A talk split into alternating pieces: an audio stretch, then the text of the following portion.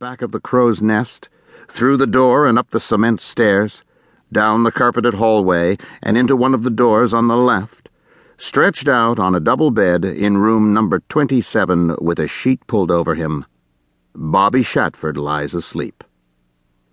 He's got one black eye. There are beer cans and food wrappers scattered around the room, and a duffel bag on the floor with t shirts and flannel shirts and blue jeans spilling out. Lying asleep next to him is his girlfriend, Christina Cotter. She's an attractive woman in her early 40s with rust blonde hair and a strong, narrow face. There's a TV in the room, and a low chest of drawers with a mirror on top of it, and a chair of the sort they have in high school cafeterias. The plastic cushion cover has cigarette burns in it. The window looks out on Rogers Street, where trucks ease themselves into fish plant bays. It's still raining. Across the street is Rose Marine, where fishing boats fuel up, and across a small leg of water is the State Fish Pier, where they unload their catch. The State Pier is essentially a huge parking lot on pilings, and on the far side, across another leg of water, is a boatyard and a small park where mothers bring their children to play. Looking over the park on the corner of Haskell Street is an elegant brick house built by the famous Boston architect Charles Bulfinch.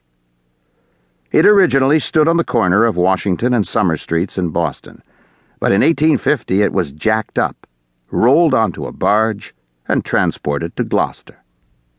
That's where Bobby's mother, Ethel, raised four sons and two daughters. For the past 14 years, she has been a daytime bartender at the Crow's Nest. Ethel's grandfather was a fisherman, and both her daughters dated fishermen, and all four of the sons fished at one point or another. Most of them still do.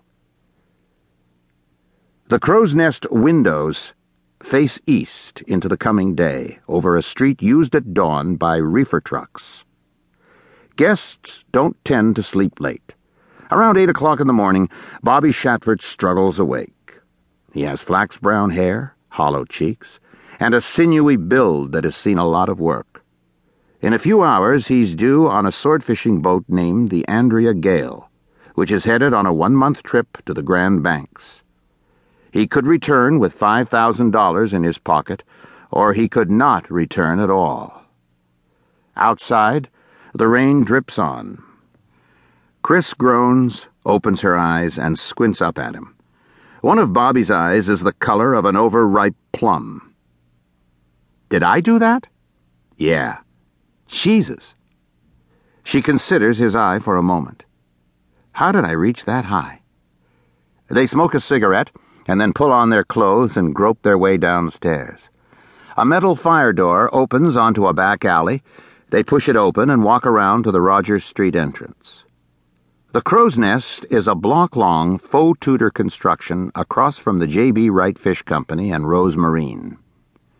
The plate glass window in front is said to be the biggest barroom window in town. That's quite a distinction in a town where barroom windows are made small so that patrons don't get thrown through them.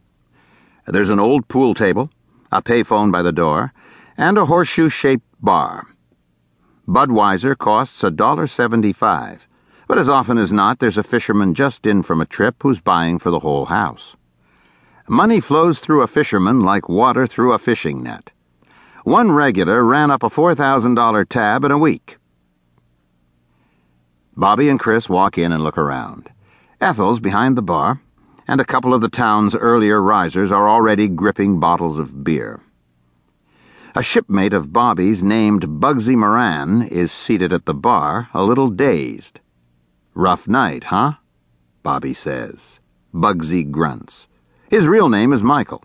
He's got wild, long hair and a crazy reputation, and everyone in town loves him. Chris invites him to join them for breakfast, and Bugsy slides off his stool and follows them out the door into the light rain. They climb into Chris's 20 year old Volvo and drive down to the White Hen Pantry and shuffle in, eyes bloodshot, heads throbbing. They buy sandwiches and cheap sunglasses, and then they make their way out into the unrelenting grayness of the day. Chris drives them back to the nest, and they pick up 30 year old Dale Murphy, another crew member from